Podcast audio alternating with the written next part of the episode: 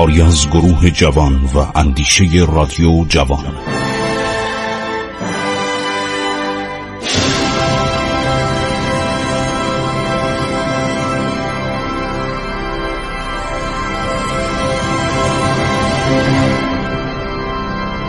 بسم الله الرحمن الرحیم. به نام خداوند بخشاینده مهربان. من خسرو معتزد هستم. با شما عزیزان صحبت می کنم خب ما رسیدیم به ماجرای علیشا سلطنت علیشا علیشا چل پنجاه روز سلطنت می‌کنه تا محمد شاه که پادشاه شده از آذربایجان به تهران برسه. او اعلام کرد هر یک از ولایات بزرگ مرکزی مانند فارس، اصفهان، کرمان، خراسان را به یکی از برادران خود خواهم داد فقط پایتخت و مضافات و بلوک آن بلوک یعنی همین به اصطلاح هومه محلات بخشداریا اینا رو زیر نظر من باشه وزیر زل سلطان به ملک الکتاب نوشته بود کاری کند که میان برادرزاده و امو اصلاح شود. البته زل سلطان نمی‌دونست که انگلستان و روسیه تزاری با هم عهد و پیمان کردند که محمد شاه بر تخت سلطنت ایران بنشیده به احترام عباس میرزا. زل سلطان یک نفری را فرستاد به نام ملک الکتاب و بهش گفت که برو به تبریز و صحبت کن. عرض شود که بگو که من فامیل قائم مقامم هستم و منو به سلطنت تهران و مضافات و بلوک ها قبول کنن. باقی کشور شمالش هم مال محمد شاه. جنوب هم که میدیم شیراز رو میدیم به حسین علی میرزا فرمان فرما کرمان هم میدیم با بندر عباس و بلوچستان میدیم به حسن علی میرزا شجاع السلطنه. خراسان هم اگر کسی خواست می‌تونه برداره. شاهزاده هر کی سر جاش باشه. اصلا مملکت ملوک و توایف کنیم مثل آمریکایی ها فدرال کنیم. دو سه بار می‌خواستن ایران فدرال کنن. ایرانیا تو دهنی محکم زدن تو دهنشون. خب هر شود که برادر خودش شاهزاده امام وردی ویرزا کشید چی باشی؟ کشید چی باشی؟ یعنی رئیس گارد سلطنتی معمولیت داد که با پانزده هزار سپاهی رایی آذربایجان شود. در جنگی جانانه محمد میرزا و قوای همراهی رو که می‌گفت دارن میان تهران بشکنه این قوا رو بشکنه و اونو به اسارت بگیره. شاهزاده امام وردی میرزا که مردی عاقل و فهمیده بود به محض اینکه با قوای خود به محل سیادهن قزوین تاکستان رسید از در تسلیم درآمد. یواشکی میره به میرزا ابوالقاسم قائم مقام فرانی وزیر ولیعت. از ادب می‌کنه میگه آقا ما اهل جنگ نیستیم ایشون شاه مملکت وصیت اعلی حضرت هر شود فتلی شاست وصیت عباس میرزاست بنابراین ما از ایشون اطاعت می‌کنیم. وقتی به زل سلطان خبر دادن که محمد شاه با چندین اراده توب و عده از صاحب منصبان انگلیسی عده دیگه بود از افسر انگلیسی. و اردوی مجهز و دور دیده حرکت کرده است. امکان مقاومت در برابر نیروهای سوار نظام و پیاده نظام جدید او که بی شیوه اروپایی تعلیم دیده بودند توپخانه نیرومندی داشتن وجود ندارد زل سلطان مشوش شد. در صدد فرار از تهران و پناه آوردن به آستان مقدس حضرت معصومه سلام الله علیه برآمد. بره قم امیدوار بود پیش از پناهنده شدن بتواند سپاهی از اشاگر و ایلات گرد آورد.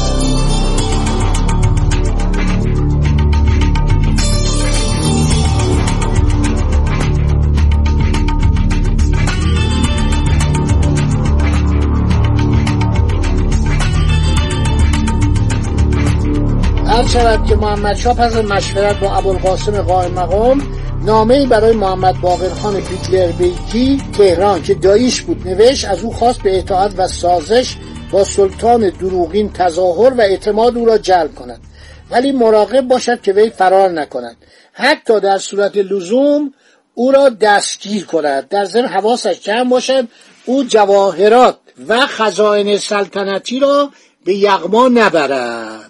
هر شود که محمد باقر خان پس از آن که شنید علی میرزا زل سلطان یا عادل شاه قصد دارد به قوم عزیمت کند و دور نیست در آنجا عدهای از افراد قبایل و توایف به دور او جمع شوند تصمیم به بازداشت او گرفت. روزی وی را به بهانه دیدار با قاصدی که تازه از زنجان عرض شود که آمده بود به امارت کلافرنگی برد در قصر گلستان. در آنجا دستور شاه جدید مبنی بر توقیف او را به وی ابلاغ کرد.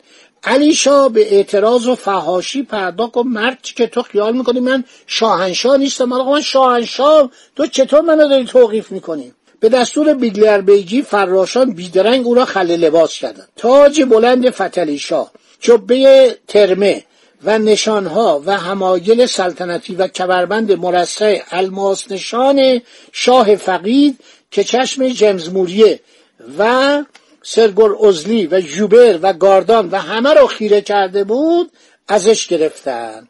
وی را در همان امارت زندانی کردند عده زیادی سرباز و جانباز و کشیکشیباشی اطراف امارت را گرفته بودند با وجود عربده هایی که شاه چند روزه می‌کشید و فحاشه مستحکن می‌کرد اجازه خروج از امارت به او ندادند.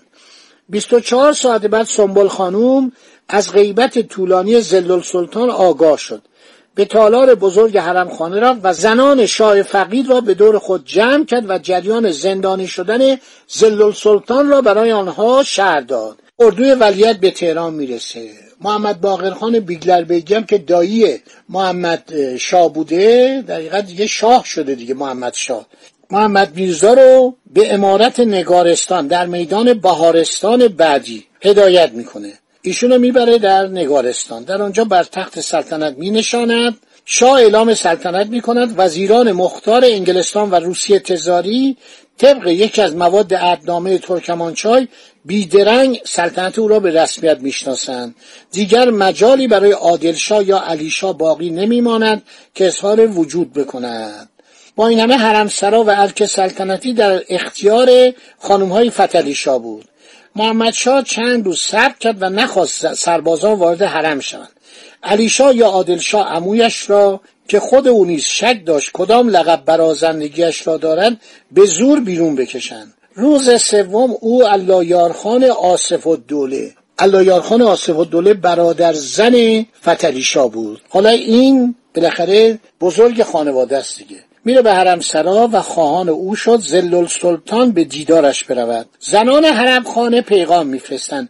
ما زل سلطان را تنها نمی‌گذاریم. هر کجا برود با او خواهیم رفت. اگر شاهنشاه قبل عالم می‌خواهد عمویش را ببیند به ما هم باید اجازه داد همراه او به حضور شاهنشاه بیاییم. شاه پس از مشورت با آصف الدوله و قائم مقام فرانی اجازه داد سنبل خانوم خازن الدوله فخر الدوله زیا السلطنه از زنان و دختر شاه فقید اینا همراه علی شاه زل سلطان سلطان خلابی میرن به حضور محمد میرزا که شده محمد شاه.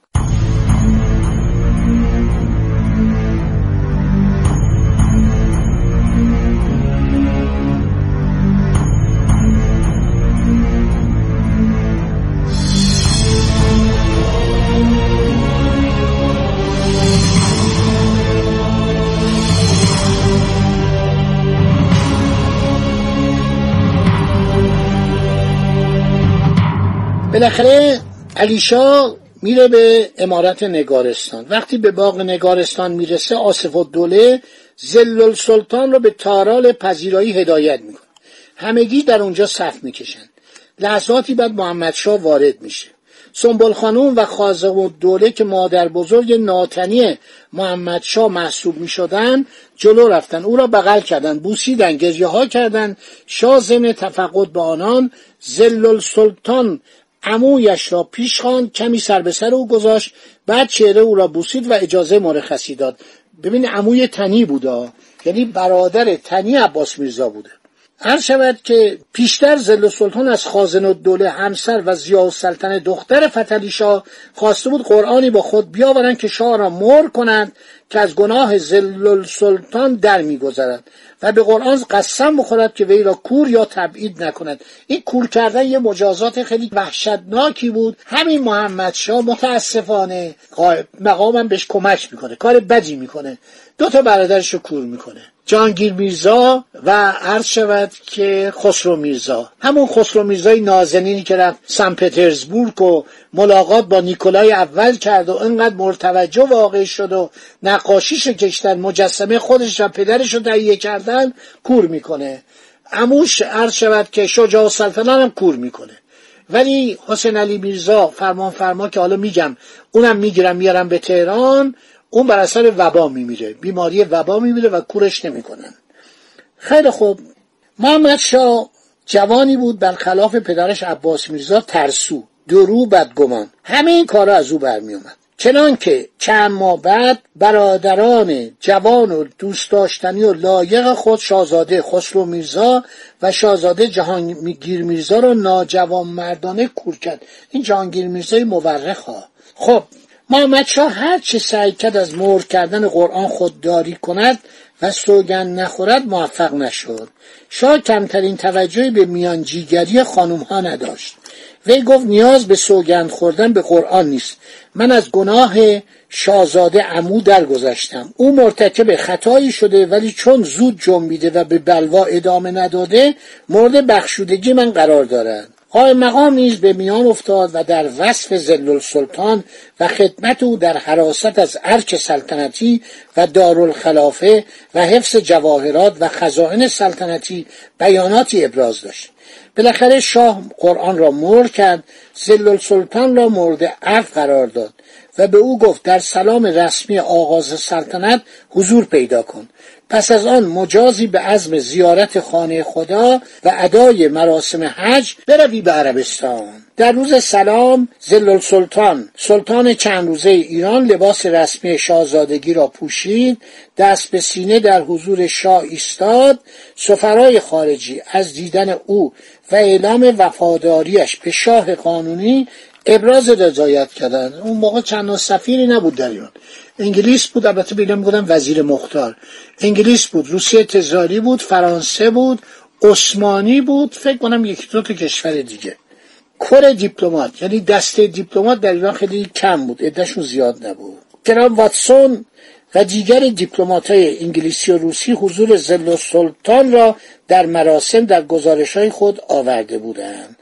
البته او تعهد کرده بود پولهایی را که به جیب زده جواهرات سلطنتی را پس بدهد و سفرانی جان و مال او را تضمین کردند. پس از پایان مراسم سلام او به اقامتگاه خود بازگشت و دستور داد بار و بندیل و صندوقهای سفر او را ببندند رایی سفر حج شود. پس از آن نیز مدتی را به سیر و سفر در مملکت امپراتوری عثمانی بگذراند و اگر پولش کفاف داد سفری به فرنگستان بکند عجایب و دیدنی های فرنگ را ببیند خب دوستان همینجا رو در ذهن مبارک داشته باشید. باقی مطلب میماند برای برنامه بعدی. خدا نگهدار شما.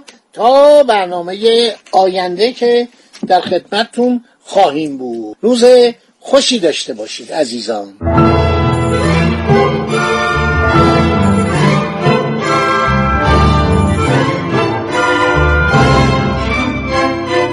عبور از تاریخ.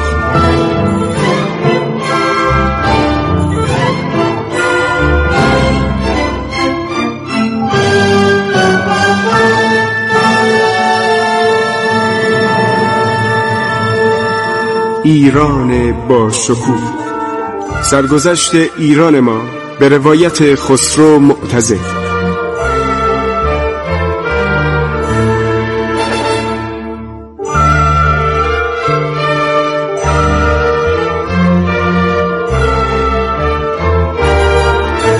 عبور از تاریخ با رادیو جوان.